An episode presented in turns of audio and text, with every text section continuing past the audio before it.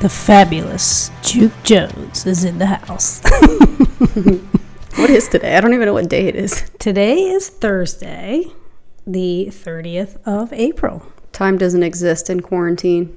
I know, isn't it strange? Although at this point, I'm not even quarantined anymore. I feel like for the first month and a half, I did really, really good. But now that we all know we're gonna have to go to back to work in like a week, Yeah. we've just it just hasn't mattered at all. Yeah. Doug's been going to the range with his friends. They've they've all come over here. We had a hot wing challenge. I mean, it was just like we haven't seen each other, so we all like got together because we all have to go back to work now. So what does it matter? What's the point, right? Yeah, I mean, it's been like I've been busier since I've been off work because you know there's there's like times when you have money, but it's because you've been working a lot, so you have no time, right? So you got t- money but no time, and then you have like time, but it's because you're out of work and you have no money, so like you can't do crap to your house because like you need both of those things. So since I was one of those people that became unemployed and I did get unemployment, I'm like busting my butt around my house, being super productive. Like nobody can say I'm just sitting around loafing. But um yeah, it's uh it's been it's been very strange. Like the first couple of weeks were bad because I had just come back from that trip and I had to be completely isolated from you and from other people and except I was at work, but then I got sick and then we closed down. And so then I was freaking out and I had to isolate myself inside my own house from people that I live with, which I mean, so that couple of weeks was horrible. But then after that, it's been like, I don't want to say it's been a vacation because I don't want to sound like, you know, I'm being Sensitive, an ass. yeah. But it's, and it's not been like I've been at the beach laying around. I've been working, but it's just like nice to have time to work on your house. And a friend of mine, uh, Kai, who I used to work with, was texting me today and he asked me about relationships because he's like kind of pondering, you know, how relationships have been either improved or suffered because couples are like spending so much time together. And I feel like it's good in the sense that, you know, if you're in a relationship, so so much stuff just gets pushed under the carpet and car- compartmentalized and repressed because you don't have time to deal with it.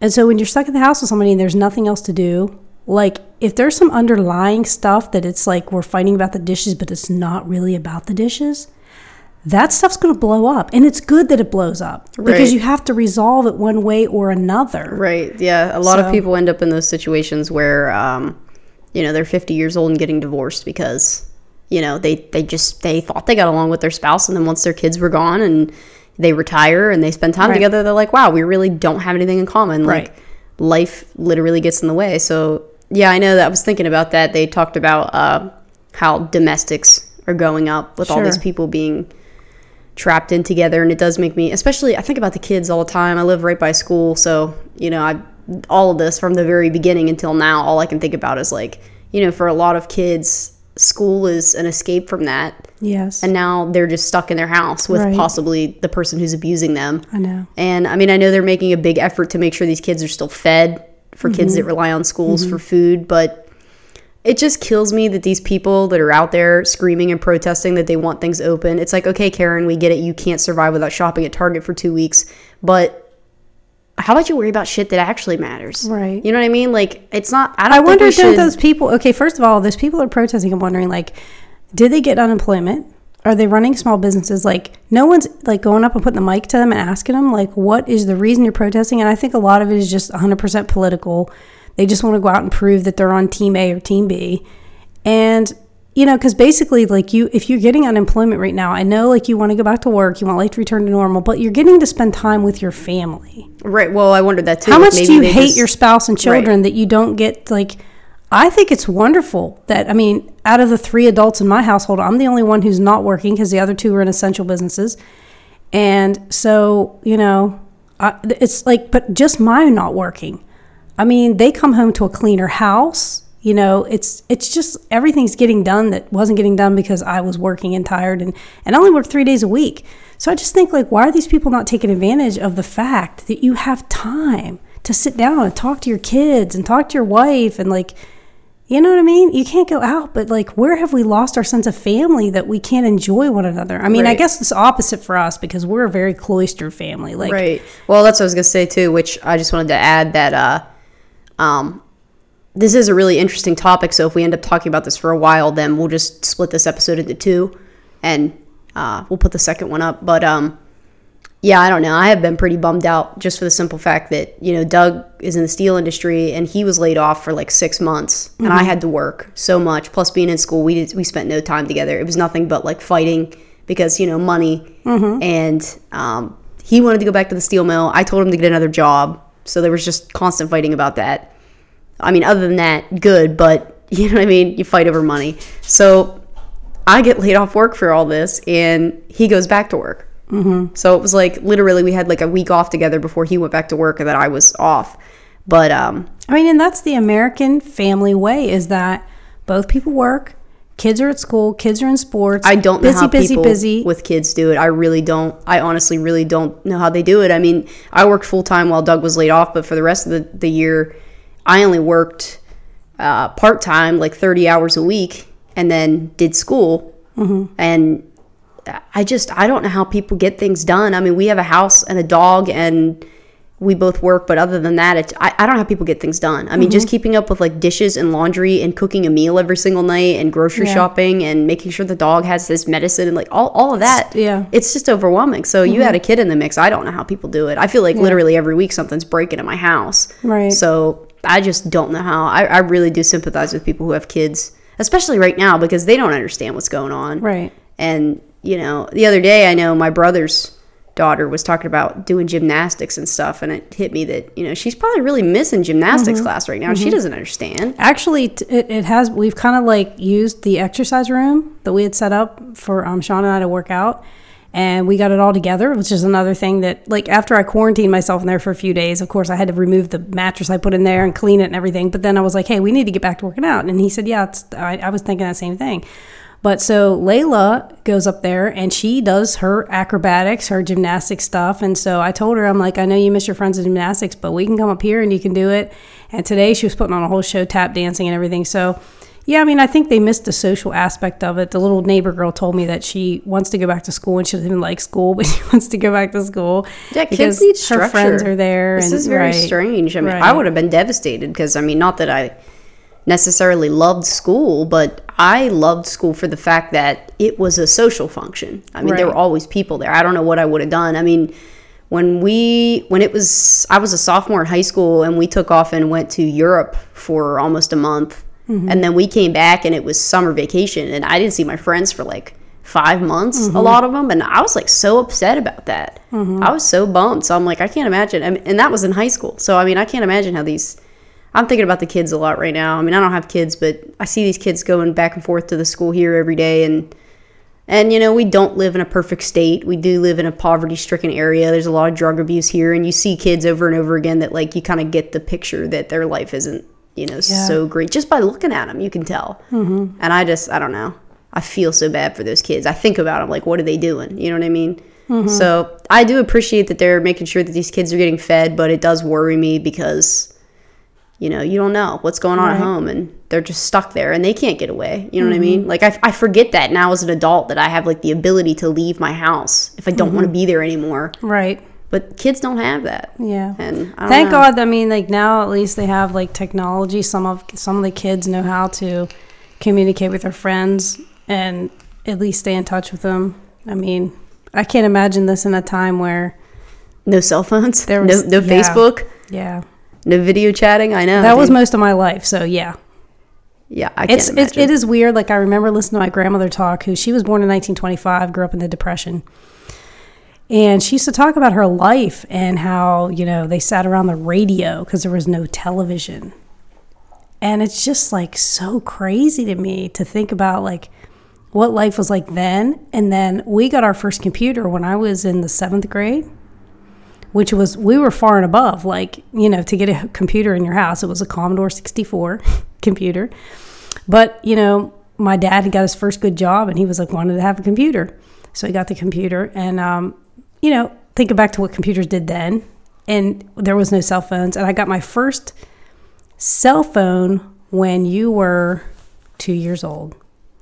And AT and T was sell it was at every store you could possibly go to, and they were saying, "Oh, sign up and you get the phone for free, and we just bill you." And it was a Christmas gift, you know.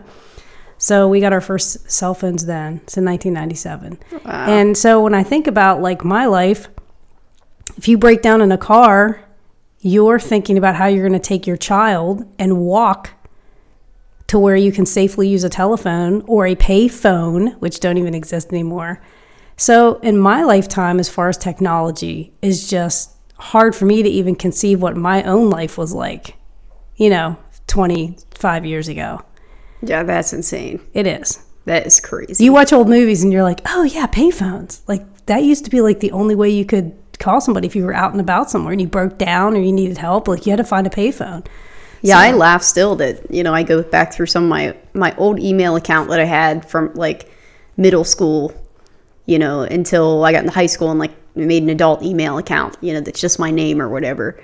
And I look back through that old one and I see that my best friend Joanne and I like sent emails back and forth of just like stupid stuff, like Yahoo when it was back then in you know 2005 2006 they had like all these it was like a big thing to send uh like cards like birthday cards Right, or right. like different e-cards mm-hmm. so drew and i would just like send them back and forth because we were like 11 and it was so funny to us that we were like communicating that way and i look back through those and i'm just like that's probably the most i ever used to communicate with anyone via email because very shortly after that You got phones. well, Well, we got you- cell yes. phones, but then also MySpace was Right. a huge thing. But I got you the cell phone that only had my number. Yeah, I got you the Cricket phone that you hated because it was- Firefly. That's what it Firefly, yeah, the Firefly. Yeah, Cricket's for old It people. only had four.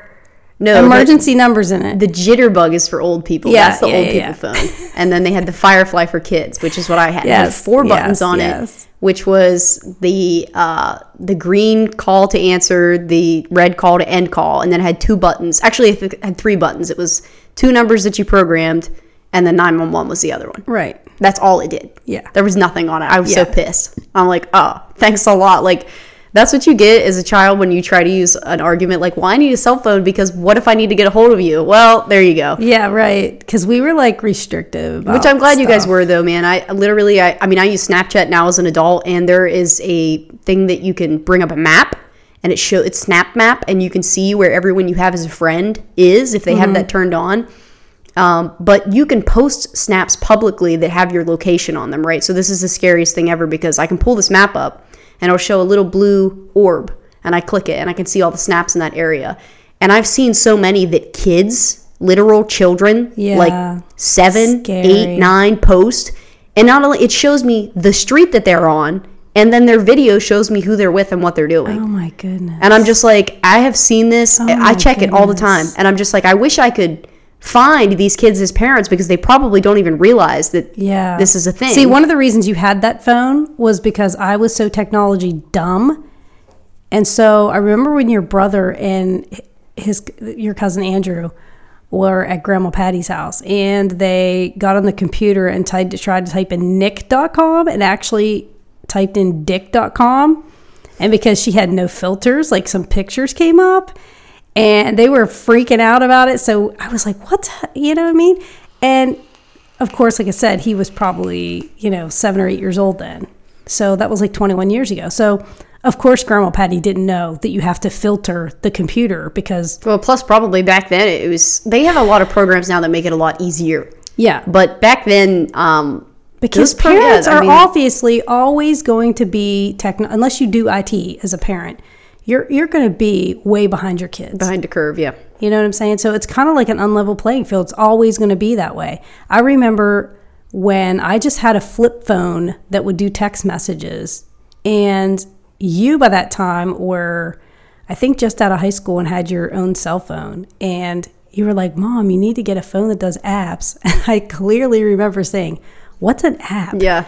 And Well, you that's were like, too, because what? Like, you thought I was joking. I'm like, no, I don't. I don't need that. Everyone I knew from the time that I was like a freshman in high school in 2009 uh, on had iPhones, right? But I still wasn't up with that because I mean I had that Cricket or the the Firefly phone in middle school when I was like 12 was my first phone, and then after that when I was like 13. The summer before my freshman year, you guys got me a real phone. It was like a flip phone.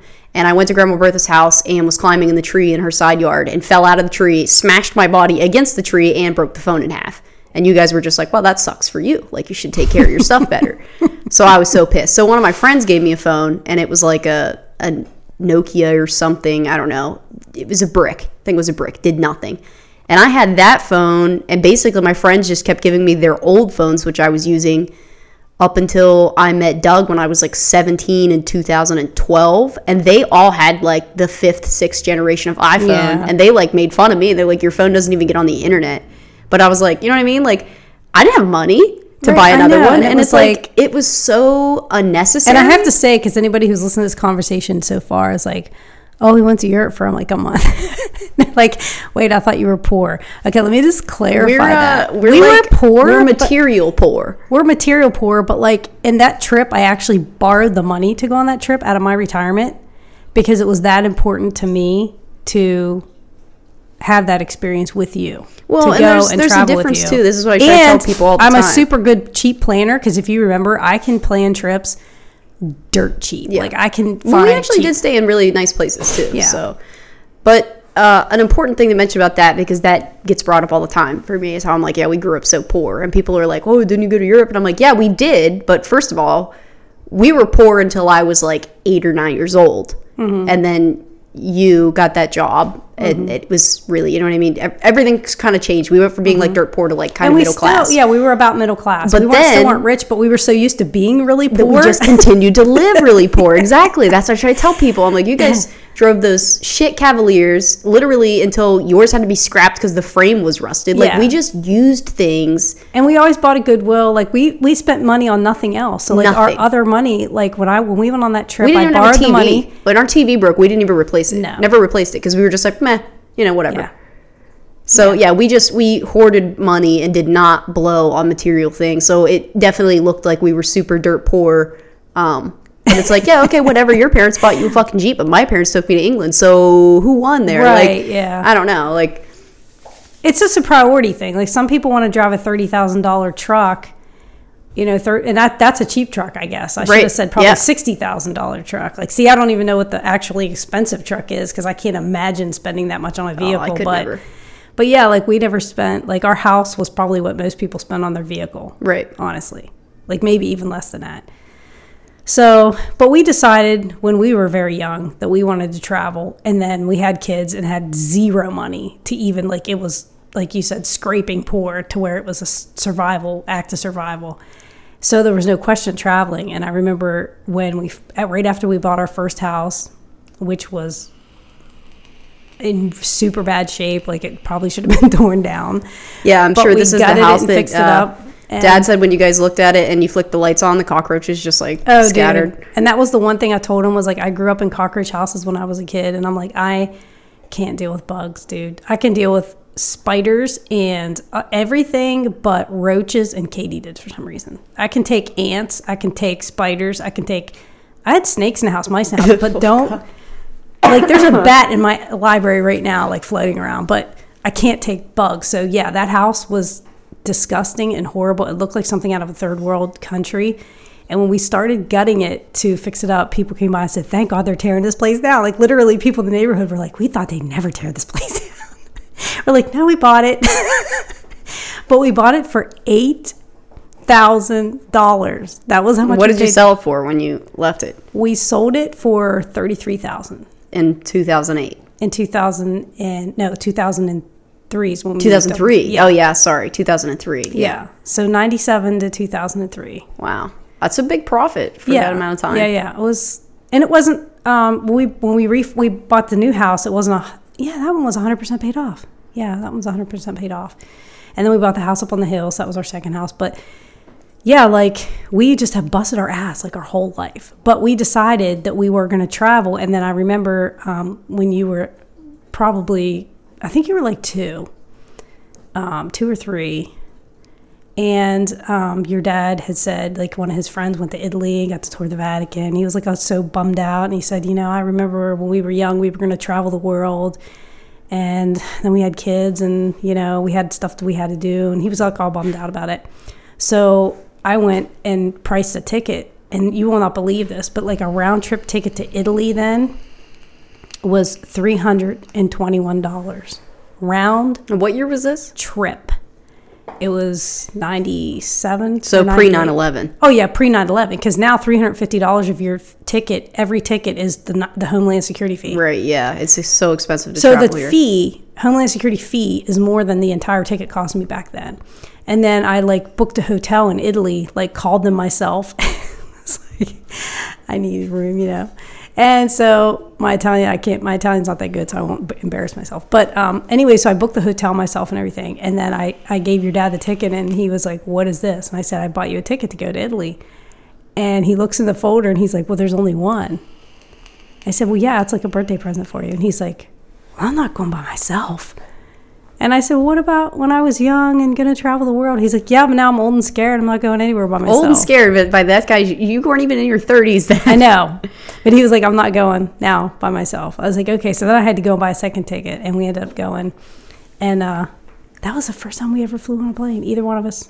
That's crazy. Eight and a half hours. See, flight, that's crazy for flight. me to think because after you guys took that trip, uh, then in 2003, we went again as a family. Mm-hmm. And so I was only eight years old then. Right. And that was my first time on a flight, but I mean, first time I had ever traveled anywhere. And we went to Italy. So, Mm-hmm. I mean, travel's always just kind of been like a.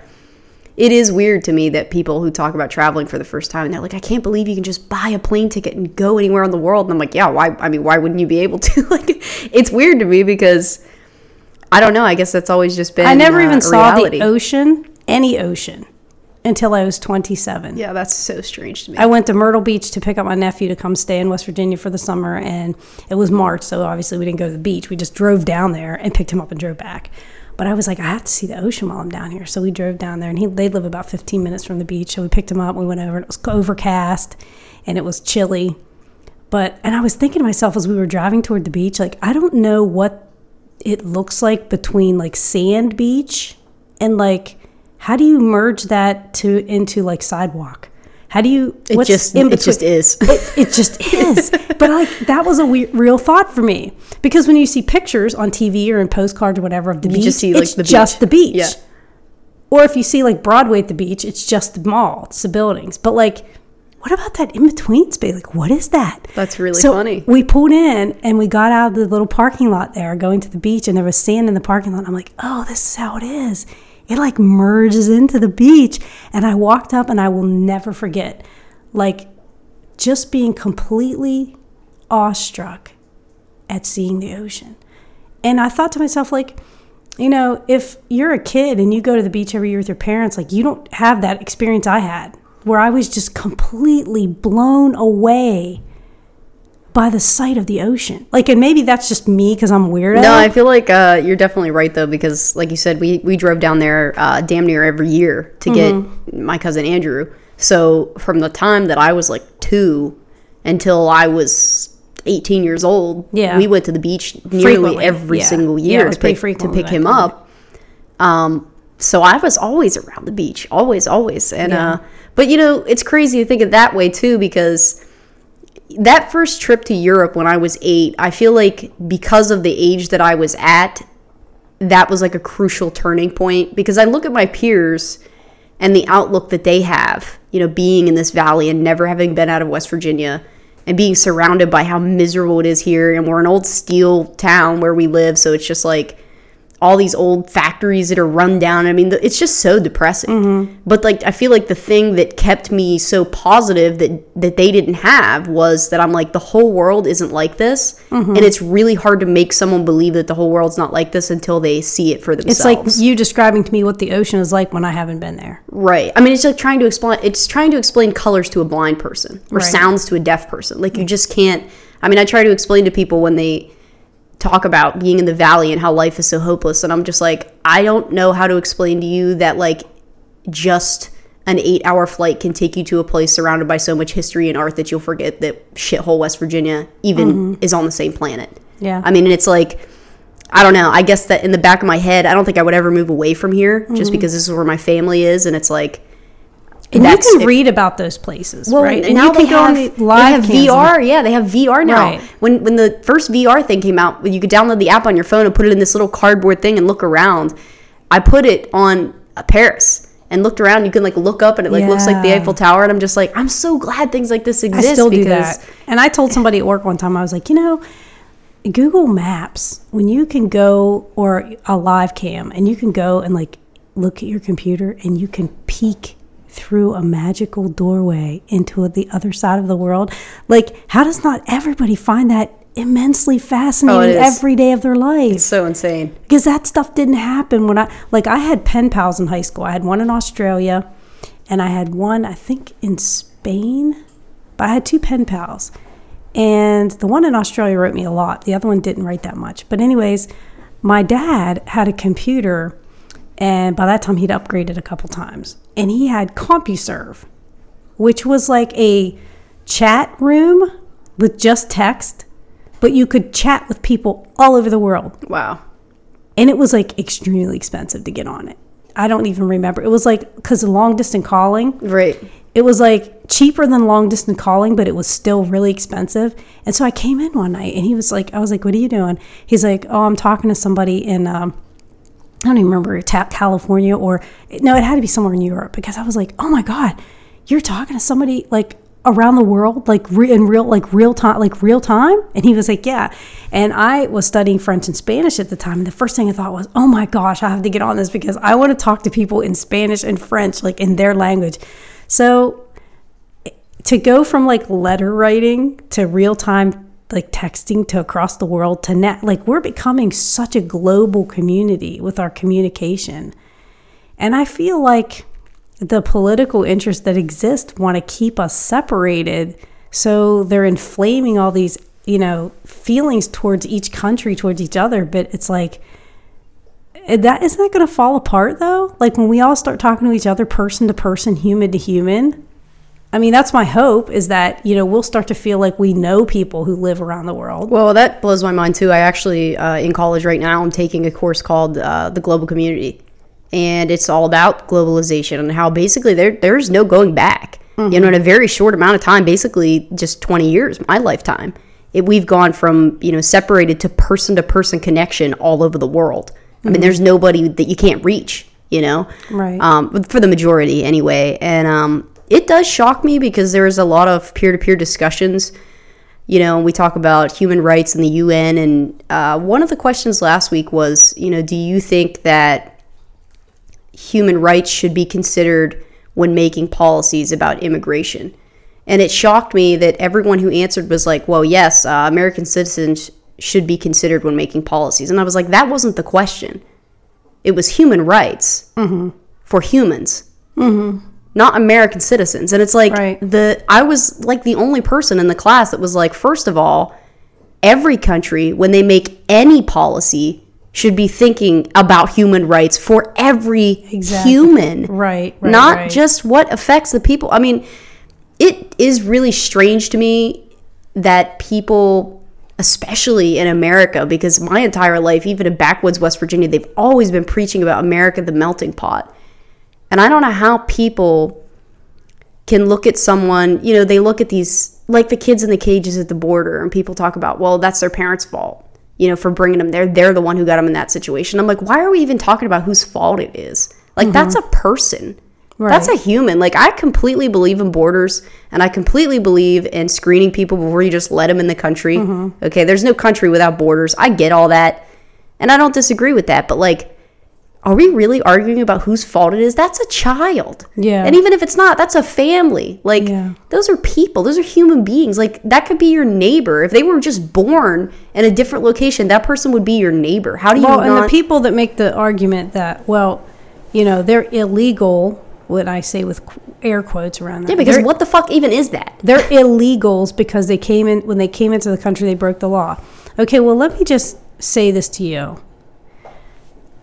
There was a time when owning and beating another human being every day of their life was legal. Yep.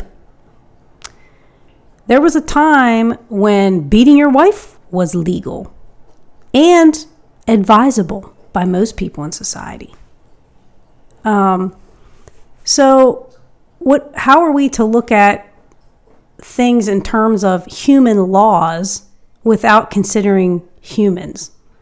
And that's the problem. There were people during slavery that knew that slavery was immoral and wrong and horrible, but because it benefited them either financially or because it was just considered to be one of those necessary evils of society or just the way things are or, well, it's legal.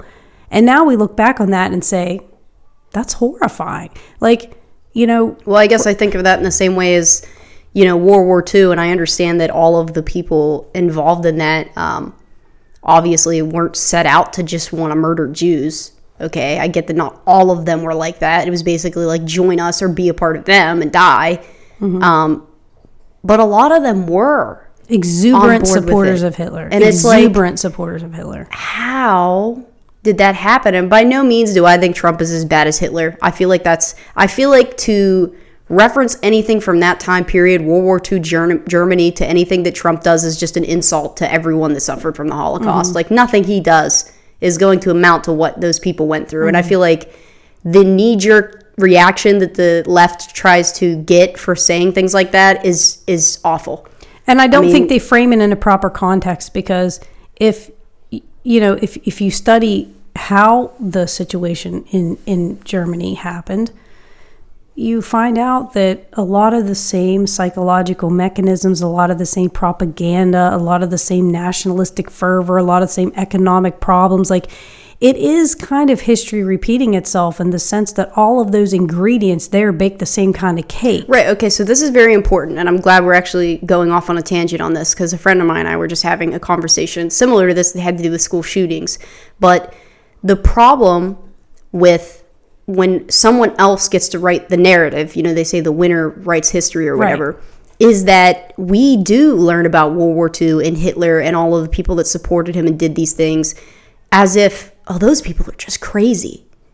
And we write it off like that'll never happen again because those people something was wrong with those people. Mm-hmm. So that'll never happen again. Right. and it's like that's not right. Those people were normal human beings just like me and you and they got in a bad spot and were manipulated by someone else and that can still happen. They weren't crazy. There was nothing crazy about that situation. It was calculated and it can happen again. Mm-hmm. And the fact that we just write it off like oh that can never happen because we're not crazy like them is mm-hmm. so asinine. Mm-hmm. I, I just can't even believe it. And you know that same premise we were just talking about with school shootings. A friend of mine and I, because I'm a supporter of owning guns, but I do think there should be regulations, and I think loopholes should be closed. And we were talking about different things like how um, he legally owns a silencer and paid all the tax stamps and has all of the certificates and everything. He did it all legally, but isn't it so crazy that they were, you know, worried about banning silencers, which in reality do- it doesn't make a gun perfectly quiet. You know, it's it's still loud. Um, but that was more important to ban than like closing up some of these loopholes where you can literally go to the flea market right now and buy a gun off some guy and never have to register it and he'll never know if you're a felon or not. I mean, why are we worried about the more important things? So we started talking about that and then we got into why shootings happen. Okay. We talk about different way the media uh, you know, portrays things and who has what agenda. And the craziest thing that I see from both Fox News and CNN, both sides, is that no one ever wants to look at the person as, well, what is the logical reason for this happening? They always just say, well, they're a terrorist or they were mentally ill or, mm-hmm. you know, something was broken about them. And I'm like, why are we not thinking about the possibility that these people were completely normal and the pressures of the life that we force people into cause them to snap. I mean, we all know the term going postal. I just mm-hmm. think that some of these shootings, not all of them, but some of these shootings are just going postal. You know, people, we see it with family annihilators all the time. You know, a, a dad loses their job and he thinks that he's saving his family by killing them all rather than going bankrupt. He snaps. He, he goes insane. Or somebody loses their job and they, they have nothing now. They've lost everything. So they shoot up their work. And I think, um, what if these people doing these mass shootings, it's the same thing happening to them? Mm-hmm. It's just everything in their life crumbles and they think, you know, this is I can't why is society like this? Well, the and they just explode. Right. So it's like why aren't we reviewing that instead maybe these people aren't mentally ill. Maybe they're having a nervous breakdown Right. caused by legitimate things. Mm-hmm. And it's like anytime you try to start putting any kind of logic into it, people think you're having sympathy for them, which I mm-hmm. don't. I think everyone is in charge of their own mental health and if you do that, you're completely responsible. But we need to examine that instead of just writing it off like, oh, they're just crazy. Well, I think there's a danger in doing that. It, the danger anytime that, and I'll and I'll use the term like uh, intellectuals or scholars or whatever, try to get down into the reasons and causes for things, whether it's poverty, whether it's gun violence, whether it's whatever, um, drugs. Whenever someone tries to dig down to the root causes, they're considered sympathizers, and society, the liberals in the media and other people who claim to be humanists really don't want to get to the bottom of it either because you're very right. A lot of these problems have overall systemic issues that are intrinsic to our way of life. So if you say, okay, well, we found out that eight out of 10 people that went on a shooting spree had just lost their job after working for a company for so many years, whatever, it was job related, okay? So if we find that out, we're going, oh my God, we got to change something about our society. Oh, we can't do that. Right, exactly. So there, it's protectionism. That's why the media doesn't want. And if you've noticed, like in recent times when there's been a shooting, they've pretended to not want to say the shooter's name because we don't want to glorify him. We don't want to make him. No, because they don't want you on your own even trying to find out was this person radicalized on the internet? Was this person, what was the reason they did this? Because you and I want to know. right. And the media has an obligation to tell us the backstory on that person. But the only time they want to do it is when the conservative media can tell you they were terrorists or when the left wing media can tell you they were mentally unstable. Like Right. that's and that's all they want to talk Where about. they can tell you that they were a radicalized right wing Right. person. And it's like, I don't know, even those people, I mean, obviously we know that um, some of them had to do with racism and the one kid in South Carolina, like white supremacist, and uh, that's all a separate issue. But there's been so many of them. And it's like, I think about the. I think about the movie theater shooting a lot because my friend Carly and I were actually in Cleveland, and I forget the name of the. I think it was Aurora or something. The Aurora, Colorado was yeah, where it yeah, happened. the city that was happened, and we were staying on a street called Aurora Street. So when I heard it on the news, I was like, "Oh my God, is this here Mm-hmm. now?" And then you know, you listen for a minute, and you're like, "Oh, okay," but that was like the first time that I was like, "Wow, like this is crazy." You know what I mean? Mm-hmm. Like, obviously, Columbine was a thing my whole life, but it just, I guess, as a kid, maybe, maybe it didn't happen as much, and that was like the one rare instance, or maybe I just didn't pay attention because I was a kid. But the only two mass shootings I ever heard about happening were Columbine and then the Virginia Tech shootings. They talked about them all the time. Mm-hmm. But like I said, I don't know if it's unaware or just becoming an adult, being more aware of them happening more, or or what. But yeah, it's just I when that movie shoot, theater shooting happened and they talked about that guy. I mean, he was an intelligent person. He mm-hmm. wasn't just like some, you know, like that kid in South Carolina. Just homegrown racist like child, basically, like mm-hmm. just full of hate for no reason, mm-hmm. uneducated, like that we know of. that we know of, right? I mean, that's another thing too. But this like, guy, I mean, know. why? What? I mean, what was the? There's. I want to know Mm-hmm. what in that guy's head snapped that, that made him like that. And until we figure out what that is, I'm like, how do we? You know, because you're not going to stop acts of violence when Mm-hmm. people snap like that. And without venturing too far off into a whole nother show on conspiracy, I we we've done a whole show on MK Ultra mind control, the government's interest in controlling people, creating Manchurian candidates, and the guy in Las Vegas to me was programmed. Yeah, something was very, very strange about that. And again, not to be too conspiracy theorist, but it's just very strange that when they did talk to his family and stuff and looked at his life, that the dude was Mm-hmm. totally normal. And then the other thing that makes you question too is like the uh, Pulse nightclub shooting. Um, there were people who called the FBI and told them like this guy is seriously radicalized, like he's going to do something like. And then the kid that shot up the um, the uh, Marjory Stoneman Douglas, he had threatened his neighbor. He had pulled a gun on people. He had done a lot of crazy stuff, and like that nothing was ever done about it. So to me, it's kind of like was the, were these times when when the structures just looked the other way? Was it intentional? I'm not. I mean, I'm not saying it was, but doesn't it seem weird that they say, "Oh, if you see something, say something. Report, report, report." And you find out when you start digging into some of these shootings that people did report stuff and like nothing got done about it. Right. So is that on purpose or is it just a massive oversight? Yeah, I mean, it, we we will never know. because they don't want us to investigate it. And I, I always say, you know, when we're talking, whether we're talking about wealth inequality or gender issues or whatever the issue is we're talking about, you know, there's a close up view and a far away view. So when you look at the situation close up, you know, you see the person, you see the act, you see the specifics of that incident. When you back up and you take in the larger perspective of everything that was happening with this person in their entire life, you know, in society in general, what you find out is that th- you to tackle these problems, you have to get into the infrastructure.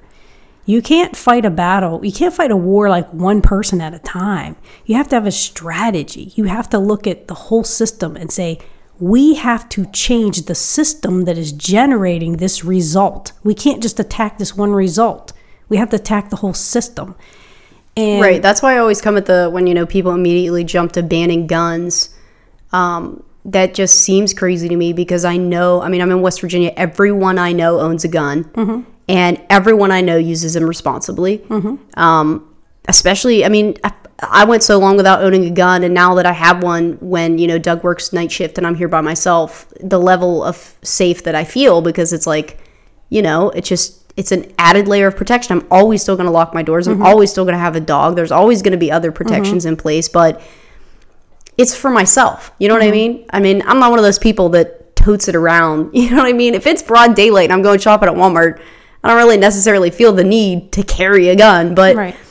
but everybody I know is like that. You know what I mean? They're responsible gun owners. So I just I don't I don't think that taking that away, especially in the world that we live in and the area that we live in, is the right thing to do. I don't think people need to own, you know, uh, super long magazines or anything. I think that's ridiculous, but I just don't know why it's so polarized and why there's back and forth. But the, the first thing they always attack is um, just ban all the guns. And I'm like, that's not even a.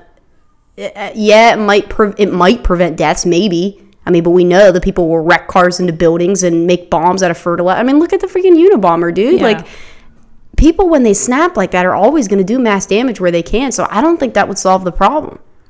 Right. I mean, and, and like I said, I think it's more an issue of this of the systemic what's happening in the system. Because if you look at states where there's a lot of states that have high numbers of high level of gun ownership, you don't see school shootings or mass shootings. And then there's other states where there's less, there's more strict laws about guns, and there's less people that privately own them, and they have higher rates of of gun death. Then you also have to take into consideration when you talk about you know, people that die as a result of a firearm, the number of suicides that are included in those numbers. Right. That is a very misleading Domestic thing. violence that are included. Because let Well, me tell you something. If a husband can't shoot you, he, he will choke you to death. He will beat you to death.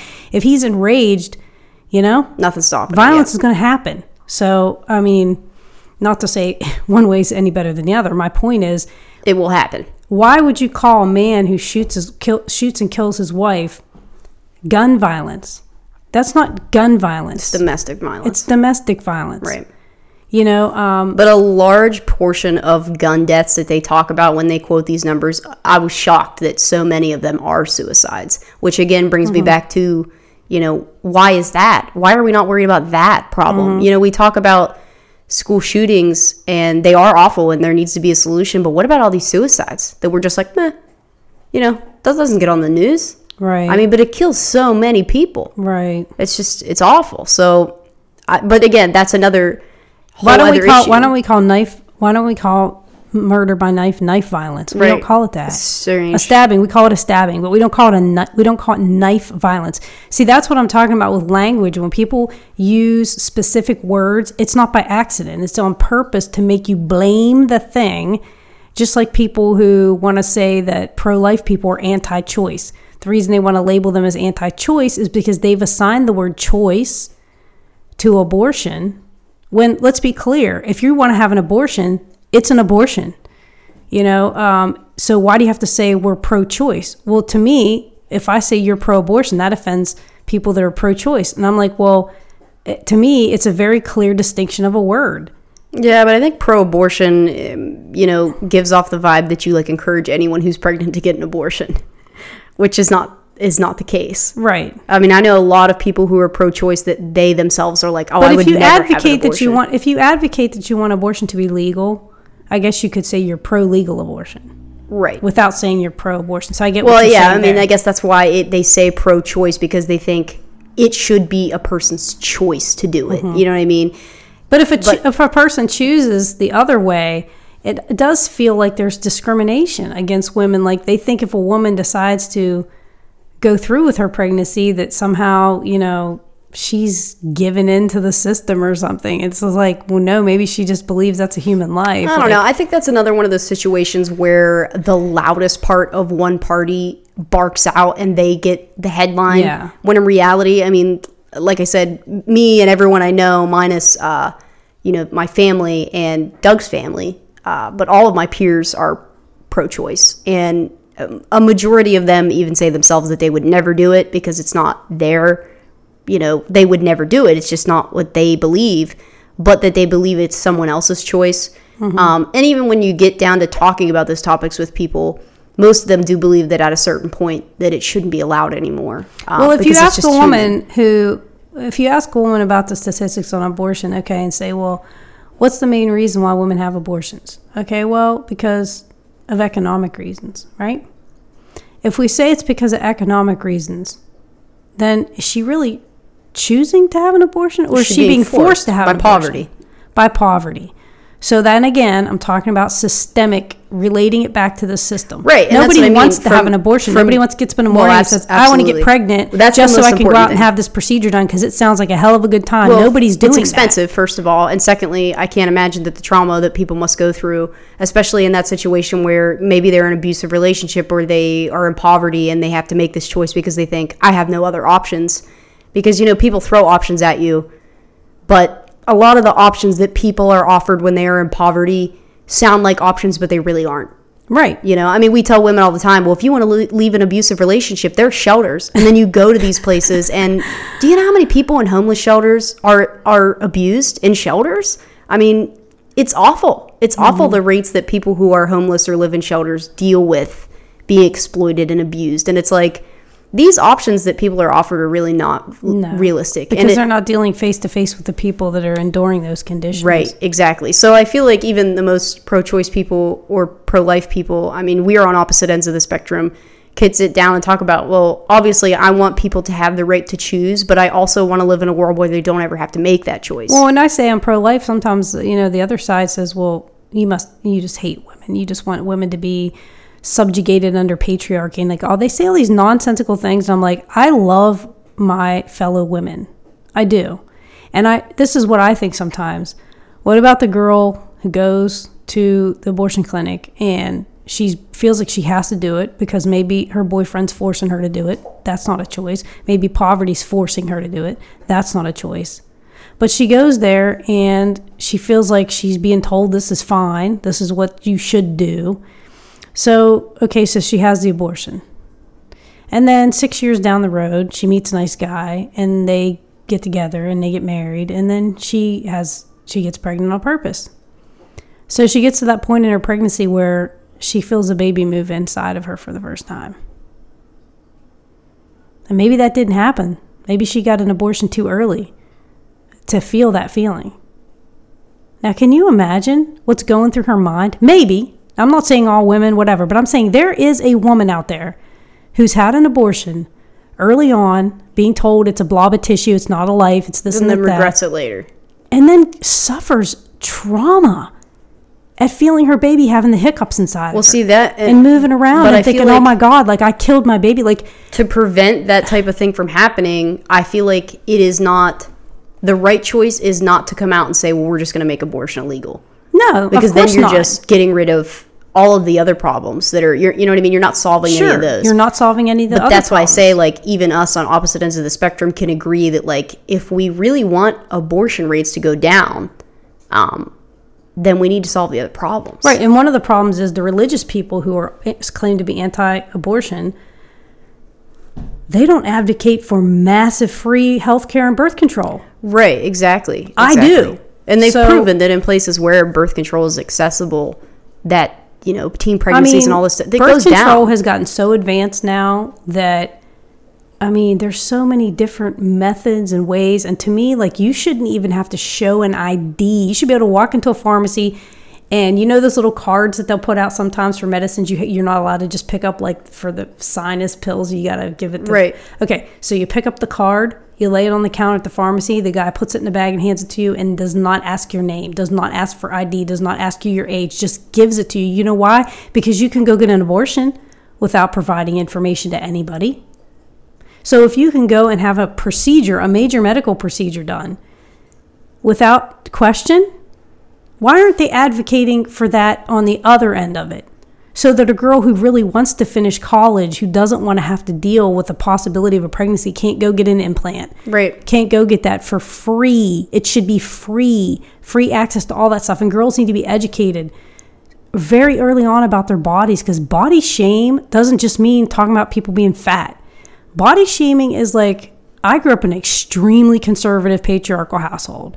You know, sex was not talked about. And if it was, it was a joke, woman joking that, well, women aren't really supposed to enjoy it. Like, we can't, you know, I mean, that's how repressive it was. So there was no conversation about what any of the parts do. Like, I've honestly met women who don't understand, like, what that their belly button, their belly button doesn't connect to their baby in the womb. Right. I know the level of uneducation about sex, even in 2020, especially in our area, astounds me. It is. astounds me. It's shocking. And people say to me, well, when did you tell your kids about sex? And I'm like, when they were toddlers and they like, their eyes bug out of their head and they're like, what? And I go, well, obviously I didn't like, you know, show them a movie. But like your brother, when he was four, I got pregnant for you. And he said, someday I'm going to have a baby in my belly. And I was like, no, buddy, you can't do that. And he's like, yes, I can. You know how he's always been. Yeah. He can't change his mind about anything. He might t- still today think he can get a baby. No, no. But, but he was, he was angry that he was not, po- this was not possible for him. So I told him, I said, well, you know, when mommies want to have babies, they have to get the magic from the daddy. If they don't get the magic from the daddy, the mommy can't have a baby on her own. She has to have the magic. So then as you get older, then I just explained to you, well, this is called this and this is called that. Now, when he got to a certain point, I was like, if you got any questions, come and ask me. But no kid wants their parents explaining the details of like, you know, orgasm and shit. Like they don't have that conversation. So like there was an open door if you want to ask about it. I know. I specifically remember But one your time friends when are going to tell like, you stuff. You're going to learn stuff. You're going to read stuff, especially in the age of the internet. You're going to look stuff up. Even in my repressive household, there was at least a, a, a medical thing where I could see where the parts were, how they functioned, right?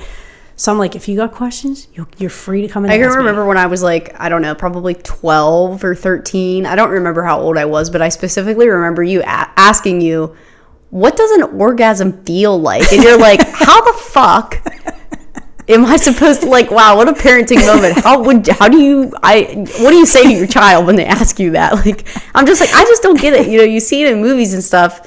I mean, I don't, I don't get it. You were just like, I, I, I don't, I don't know what to say to you. right I mean, it's a, obviously going to be different for every person, for one thing. like I don't know. It just Like I would watch how you a love scene and be like, why is that? I've never felt like I don't, it's I don't with any feeling though. Like what a strange thing to have to describe to someone. Like even if you burn your hand, it's like oh, okay, well it's painful, but like what does it feel like? And it's like I don't fucking know. You can't explain you that. can't explain No, feelings. Like can't explain it. so that was really funny. I just I remember that specifically because you you were just like I I, I don't I what do I say to you right now? Like, Yeah. you're just so lost. Yeah, yeah. That's I, I can't say there's too, been too many times in my life I was lost for words, but that was that was one of them. And I also remember like finding, you know, a condom in the house, and um, your your cousin Andrew was staying with us that summer, and they were both pretty young, so I was pretty freaked out about it, and I was like, oh my god, like what that like what, why is this? I gotta ask him. Gotta find out because I was like, did they have a girl at the house? Like, what the he- what the hell happened? You know what I mean? So basically, the bottom line though was that they were trying to like figure it out, see what it was, see how it was supposed to work. Like they were just being curious, which I was like, thank goodness. But it was like, you know, as a parent, you're kind of you kind of don't want to like overstep into your child's like privacy, but at the same time, you want to make sure they're not flailing around in ignorance. it's a, it's a difficult thing. Flailing around in ignorance. I like that. But I mean, I really feel like, you know, you guys, you know, I, I hope you felt like you could always ask me things, you know what I mean? Without me being like, let's have the talk. I mean, because you knew how everything pretty much worked. And there's some things, as you pointed out, that you just got to be there. just got to try it out. But I will tell you this you didn't invent it, so don't feel bad about it. I remember telling you that. Like anything that you like think, well, man, huh, that was a that was a naughty thought. Like you aren't the first one who ever thought that. Dude, invasive thoughts are something that everyone should be taught about because that's like not a term. Invasive thoughts was not a term that I had ever heard someone use until I f- met my friend Nicole in high school. And I don't remember what we were doing. Walmart or McDonald's or something waiting in line. There was this old lady in front of us and she's just being so slow. And Nicole's like, oh God, I can't. And I was like, what? She's like, I just have invasive thoughts all the time. And I was like, what do you mean? She's like, because I just want to like run over there and just like push that lady on the ground. and I was like, oh my God, Nicole. And she's like, oh, obviously I would never do that. But it's just an invasive thought. And I'm like, oh my God, I do that all the mm-hmm. time. Like, Well, it's the structure of the human brain. I'm glad you brought this up because everybody should know about inva- invasive thoughts. So, the structure of the human brain is like when you're in a stressful situation, or maybe not even stressful, maybe you're in a particularly creative moment where, you know, you, you mine is when I wake up in the morning before I'm fully out of my dream mentality. Thoughts will flow to me so crazy, and I can write better, and I can, you know, by, by evening I'm spent, I'm, my brain's gone. But um, so when you're in that phase of thought like all kind it's it's a survival thing that all manner of possibilities pop into your head and plus you have to think about what we're exposed to on television. We hear about crazy shit happening all the time. And then you're like you know you'll be standing there. Well i how, talking about firearms. Okay so we have a fire but we all, of my family has firearms. We're responsible people would never pull them out to hurt anybody only would use them to protect other people or ourselves. So but you imagine like these people doing things like shooting other people and you and for a second like you try to imagine like doing that and it's not because you're thinking a violent you're not really thinking a violent thought but you're trying to understand how another person thinks that violent thought. And the only way for you to try to understand that is if it pops into your head. right. So you're not terrible because you thought, man, how do people get to a point where they just like pull this out and start shooting people? Like, how does that happen? And you don't understand it. So it's just your brain trying to understand how people do horrible things. Yes, it's going to pop in your mind. We have to, we're bombarded with horrible shit that happens every day. And I think we're just trying, our brains are trying to figure it out. So if you, if you're out there and you're listening and you ever have some really terrible thought, like no matter how terrible it is, it doesn't mean you're a terrible person. It just means your brain was like randomly picking something out and th- like it's like if you have a dream.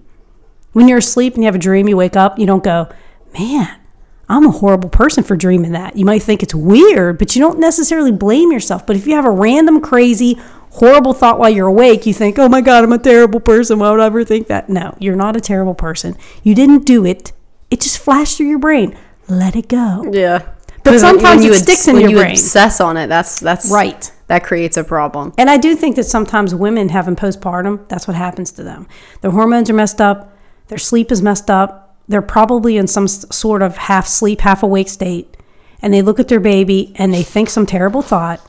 And then they feel like such a horrible mother that they obsess on that. Why did I think that? Why did I think that? Why did I think that? And the next thing you know, they're thinking the devil's telling them that they should do it. And it's just like, there's no one there to say, listen, honey, it's fine. It was just a thought. Right. It just popped in your head. I think that happens with a lot of people in a lot of these awful situations, or if they just had someone to talk to and be like, "Wow, I had this thought," and it was completely judgment free, and they just felt like they could say it. Yeah. That uh, a lot of shit probably wouldn't happen, and I, I think that all the time. I was actually just made a post about it the other day because I know I get accused of being a sexist all the time, and it's not that I am at all by any means, and all of my friends are men. I mean, and none of them are, you know, the idea that people probably think I think about men. Um, I think my brother's an amazing guy, and all the male friends that I have are just some of the most supportive, loving people I've ever met.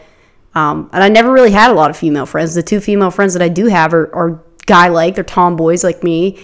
Um, so it, it has nothing to do with hating men.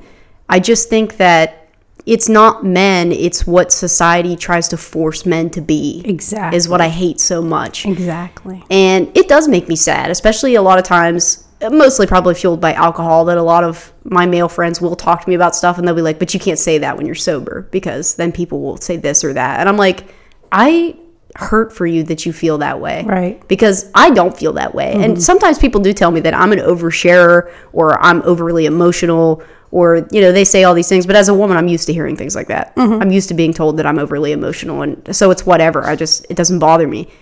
But it truly makes me sad to think that, you know, every single day of their lives are just being told that you can't do that because then you're not a man. Mm-hmm. And I'm like, that's awful. I can't imagine living like that. I can't imagine how insane my brain would be if I had to live every action and every word that I have to say, wondering if someone's going to judge who I am as an entire person just based off of having feelings. Right.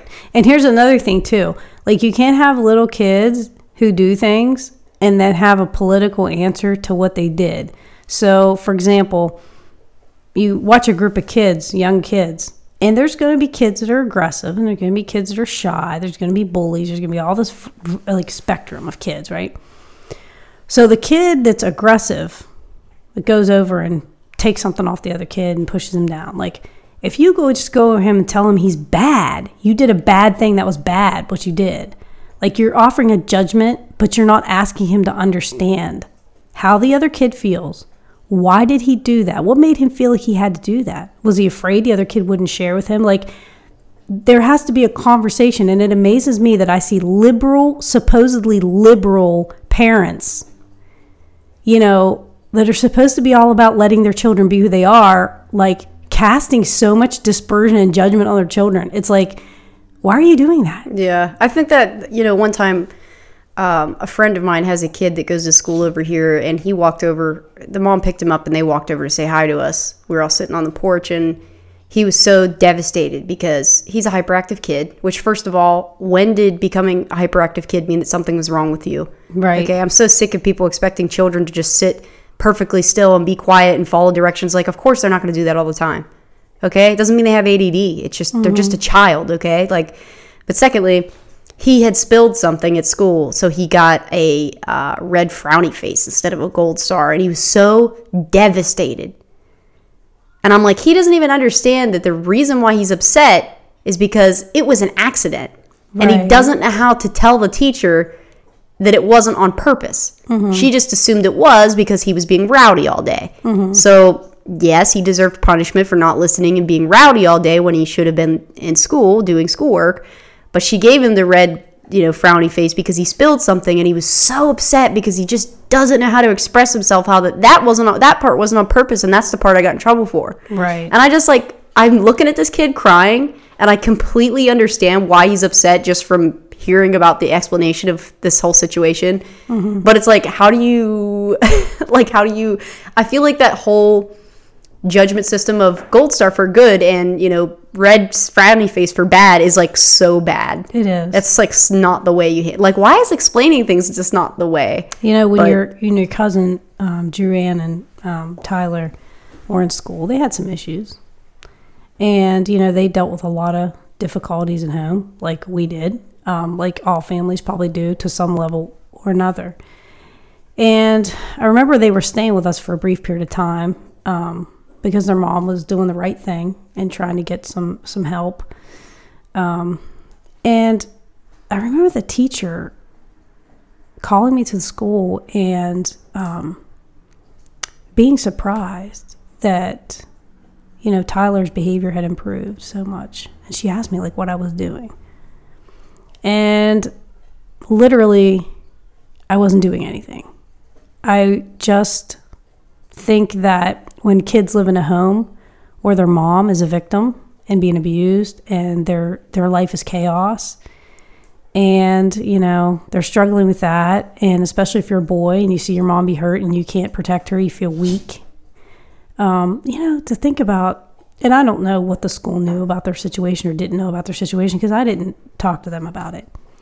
But i feel like you know just the absence of that trauma for him was healing and you know he'd come home and tell me a couple things that he had to deal with with the kids at school and and one thing he was breaking pencils all the time he just would snap pencils Yeah, I remember that.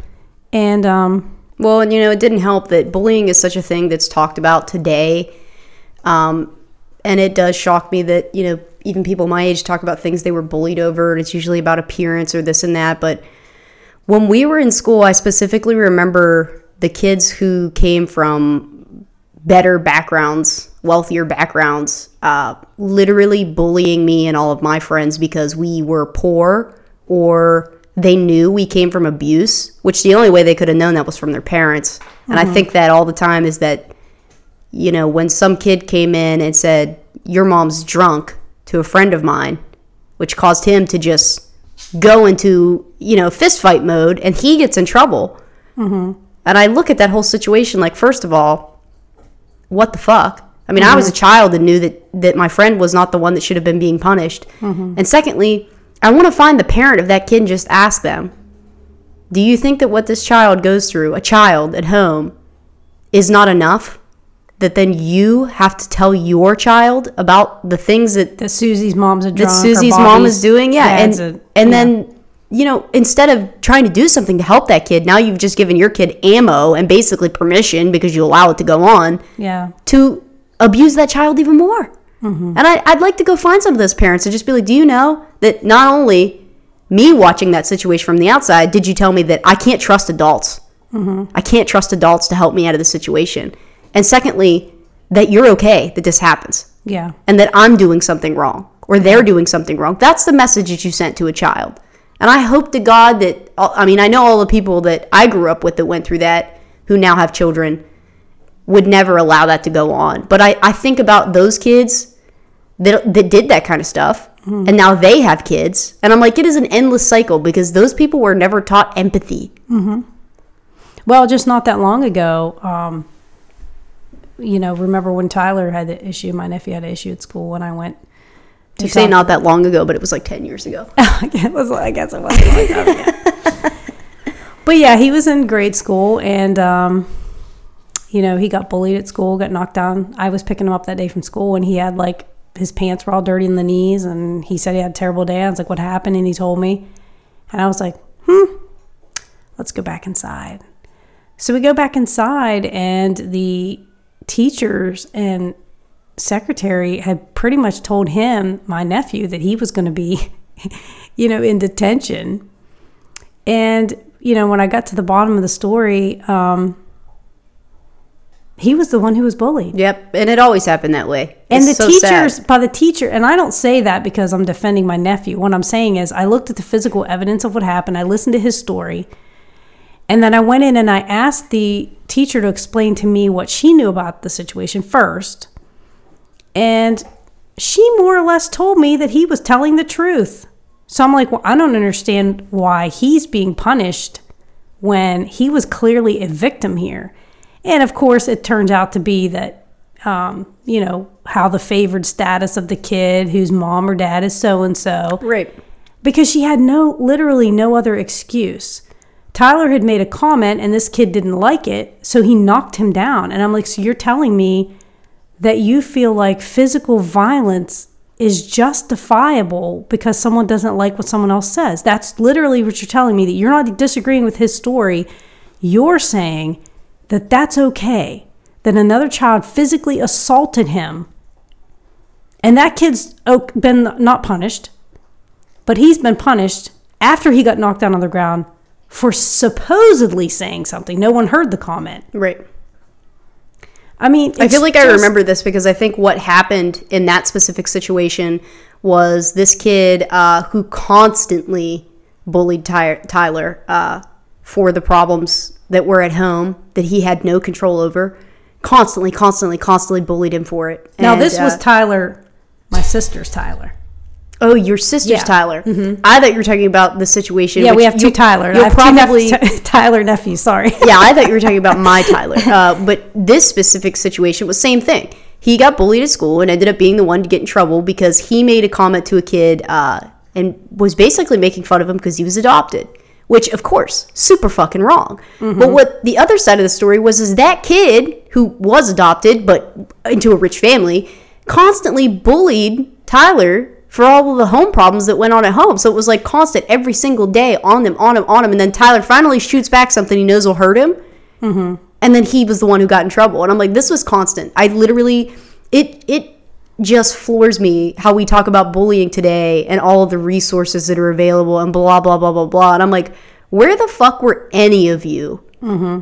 when I was in mm-hmm. elementary school because the the blatant abuse and negligence that went on is astounding to me. I mean, I literally watched friends of mine get picked up by their drunk parent that abused them. Picked them up from school drunk.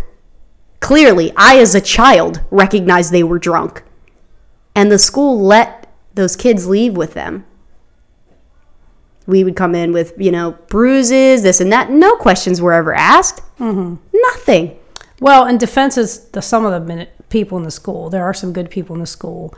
Um, but oh there definitely was i specifically be- remember a teacher of mine who got ridiculed later on for riding a friend of mine and me home because we went to uh, an after school program and their parent was supposed to pick us up but the school knew that that parent was unreliable and had issues so they never showed up to pick us up and he after the game was over rode us home and we know that he got in trouble for it later for riding us home you put yourself in a situation with these two girls and you rode him home and this and that but what was he supposed to do just leave Right, us there Right.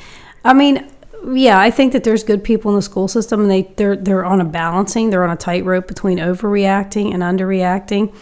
Uh, when your brother was in the fourth grade, he and another boy were out on the playground having a conversation about the soldiers in Iraq carrying their guns and how heavy their packs are, and you know all these different things little boys talk about. And a little girl came over and tried to butt into the conversation. They told her to bug her off, and she got mad. So she went in and made up a story that they said they were going to bring a gun to school and shoot her.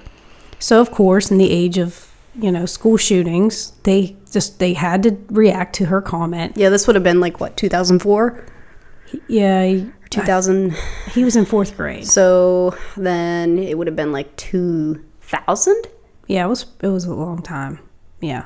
yeah so 2000 okay yeah So anyway, but the little girl made up a story, and she was known at the school for making up stories. So the principal brought the two boys in, asked them what they were talking about separately, and they both told the same story. So he's like, "Well, she's exaggerating. Clearly, they didn't say that because he questioned them separately, and they both verbatim said the same story." So he let him go back to class. So this little girl persisted, and they she was said she didn't feel good, so her nurse was stationed. She told the nurse she wanted her mom. They called the mom. Mom comes to school. So mom becomes very aggressive with this old principal. Says she wants my son and this other boy thrown out of school. They're dangerous. They threatened her daughter. So rather than look this mom in the face and say, "Listen, I questioned the boys separately. They told the exact same story. There's no evidence that they said any of these things," um, he caved because he was a nice, sweet old man, and she, this mom was very aggressive. So she was a karen she was a Karen. So I get called to school because now, at the insistence of this mom, my son's been kicked out. She made the decision my son was getting kicked out, not the school, not me, not anybody, just her. So I picked him up, and of course, I didn't defend him right away. I was like, "Well, listen, uh, Mr. Mercury says that you know five other kids verified that you did say that. So how did he come up with that?" You know, uh, and he didn't tell me. He told me he questioned the boys separately, but he didn't. Te- but he said he went and questioned the other students, and then five of them said that they verified the girl's story. So I was like, okay, well, my son can lie. So on the way home, you know, he was crying, said he would take a lie detector test, and always being scientifically minded, I knew he wouldn't say that unless he believed that he was telling the truth. So I was like, well, how did these five other kids come up with uh, her side of the story? Tell me about how that happened. So he said that this mom and the principal came into the classroom full of students. So they were not questioned separately. These the rest of the students weren't questioned separately. And his question to them was, How many of you heard these boys talking about guns on the playground today? Well, clearly, by their own story, they already told him that the conversation involved guns. He didn't ask the other students, Did they hear a threat? He just, by group question, asked them if they heard any conversation about guns. And five kids raised their hand. So they expelled him from school for three days based on which that. was the least of the problems the least of the problems because then mom of this girl decided that she was going to get her 15 minutes of fame with WTRF and organized a picket, a protest that she wanted these boys kicked out of school permanently on nothing but the word of her child that was verified through a crappy process. And you know, it was a big it was a big mess. And so when we ended up what ended up happening was the prosecutor in the Marshall County at that time, who I'm sure she went to and said they should be also thrown in jail, held a meeting at the school and people openly discussed what happened. And I said, listen, I understand people were scared of threats. They don't want their they want your child to be safe at school. So do I. But the process that we're using here does not provide any evidence for the person defending themselves. Like you have no due process here. There's no person to It's a witch hunt. it's a witch hunt. Right. I remember So- this too because that, even as a kid, Jovi would have been 9 Mm-hmm. when this happened. So I was in kindergarten at the same school. And I remember uh, being at one of my grandparents' house and they were watching it on the news. And I Mm-hmm. remember seeing you and dad and Jovi on the news. We weren't on the news. Well, Jovi. I saw Jovi. The the And I, but I still think about that too because how were they allowed to put his face on well, the news? Well, here's here's what happened. The mom was interviewed on the news. The picketers were interviewed on the news. Now, I wanted to go on the news and defend, okay? But the advice that I got was right now your son's name is not allowed to be put in the press. His face can't be put on the news. No one's allowed to put his name out there because he's a minor. But if you go on television and say I am then they know. then you're by by you're opening the door for them to talk about him because he's your child. You're exposing him to all of that if you go and try to do it in that way, like on WTRF. Because I actually called WTRF and said, "There's another side of the story, and you know we want to tell our side." Yeah, I don't remember seeing you guys like talking on the news, but it was when they were doing the recording outside of the school. We had I- to walk I the saw you walk through it. Yeah, I saw you guys walk the through. school. Because then, as you know, as a kid, I don't understand. I'm just like, oh look, those Yeah. are people I know. Like, But again, like they replayed that same story over and over and over. It was always from the perspective of these boys made threats that WTRF didn't offer me to talk to me off camera and say, you know, hey, what's your side of the story or whatever. All they did was repeat the mom's side of the story, complete complete factless reporting on their part, which is one reason why I've never had any respect for WTRF because they basically repeat anything that anybody tells them. They don't verify anything. Yeah. In fact, half of their news stories now are just people's Facebook posts that they repost. I know, yeah, it is There's awful. it's, awful it's completely terrible. And I didn't watch. I don't watch their news, and I don't even have access to local TV. I could look it up online if I wanted to. But there was a shooting a couple days ago at Clay School, and I don't know if it's even been reported on the news. wow. I don't know if I haven't heard not. anything about it. But um, but yeah, you can't believe anything you But hear. so anyway, uh, I know how it ends. But for our viewers, how did that resolve? Well, basically, I stood up at this meeting and I told these parents, I said, before you jump on the picketing bandwagon and go out there and say, my son should be thrown out of school, I want you to do one thing. Imagine that your child is accused of saying something or maybe even doing something by another child. Like maybe a child accuses them of touching them or doing something inappropriate. And there is absolutely no proof required and you have no possible method of defending your child in any way, shape, or form, how would you feel about that process if you were on that end of it? And the whole room just kind of sat there and was like, oh shit, we didn't think about that. I mean, honestly, it was like a collective oh shit moment. Like, what the? So, I mean, Mind blown. mind blown. Yeah, so like a lot of times, all you got to do is put yourself in the other person's shoes and think, how would you feel if you were on the other end of this shit? But um, the they even had the Glendale police chief say, "Well, I think it comes back to how the boys are raised." There's a clip of him on the news saying that, and I'm just like, and I did call him and I said, "You didn't talk to me. You know nothing about how my child was raised." So I don't know where you get off getting on TV and saying something like this. Completely irresponsible. So I gave him a piece of my mind, but you know that's what happens a story gets started a narrative starts rolling and you know i, I feel bad for famous people sometimes because living that week where apparently there was absolutely no other news in the ohio valley going on where they constantly went over the same story over and over and over it made me so stressed out and enraged because if you say something about me that's true that you think is horrible about me, I'm okay with that because if it's true, you can have a different opinion from me. You can hate my guts for something that's true. But if you just completely make up some shit that's not even right, oh my god, like that is so hard to Oh, deal I with. know. I feel that too. Especially when, you know, the person on the other side has a platform and you don't. You can't even defend yourself. Right. It's awful. Yeah. I remember that. I still remember that because it was like, again, I guess out of all of the bad that it was, the good thing that came out of it was at a very young age, we learned that the system is not always going to protect you, even if you're not mm-hmm. in the wrong. And, even if the person who's like like the principal is not a bad guy. no, he really wasn't a bad guy. He It's was just- try- he was was under dealing one with a Karen. pressure. He was dealing with a Karen and he's not a he's not an investigator. right. He doesn't know how to properly question children, which is why if there's ever a threat in the school or some girl says somebody, someone else, yeah. someone else should be called in to investigate that. So it's not biased. It's not by pressure one parent or the other.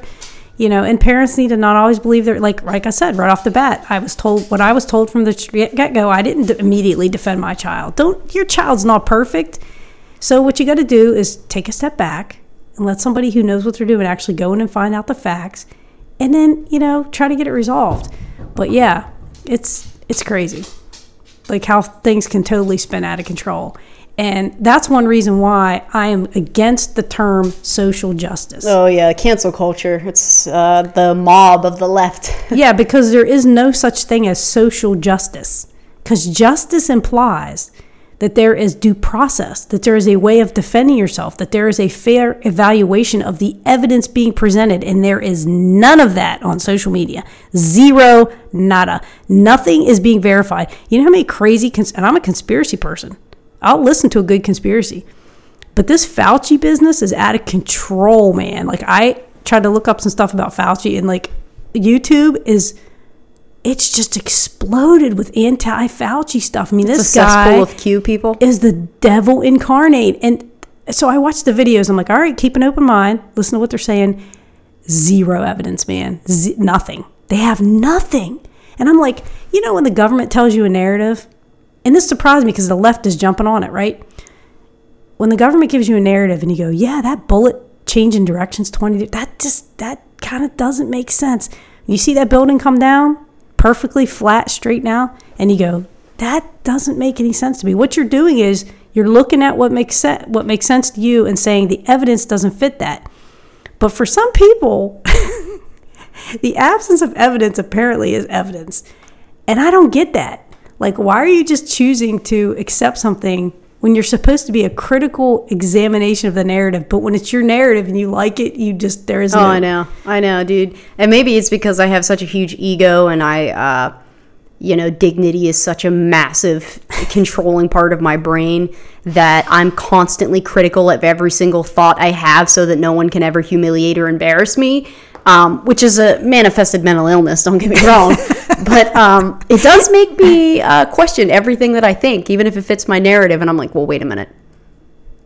You know what I mean? Like, 'cause I don't want to be proven wrong. So I'm going to dissect this from every angle. Right. But but that's about all we have for now, guys. Our next episode is going to be about money, all about money. So Money um, and banking. money, banking, you know, that's a whole topic that is a little bit more relevant to the 99%. But sometimes I just like to have these off topic shooting off things because I feel like it gives the audience a little bit of background into things that might not come up in conversation between uh, Mick and I. So I feel like uh, that's something that is missing from a lot of journalism is you don't even know like the person you're getting information from. So uh, it's crazy to me that like a lot of people like like if you read a book and you're like wow I really agree with everything in this book and then you find out that person's like uh believes the Holocaust was a lie and you're like wait a minute you know what I mean like you don't want that so How did that get by me? Like what? but anyway, uh, we'll wrap this episode up. Uh, tune in next week while we talk about banking and money. Uh, and this is Juke signing off. and this is Mick signing off.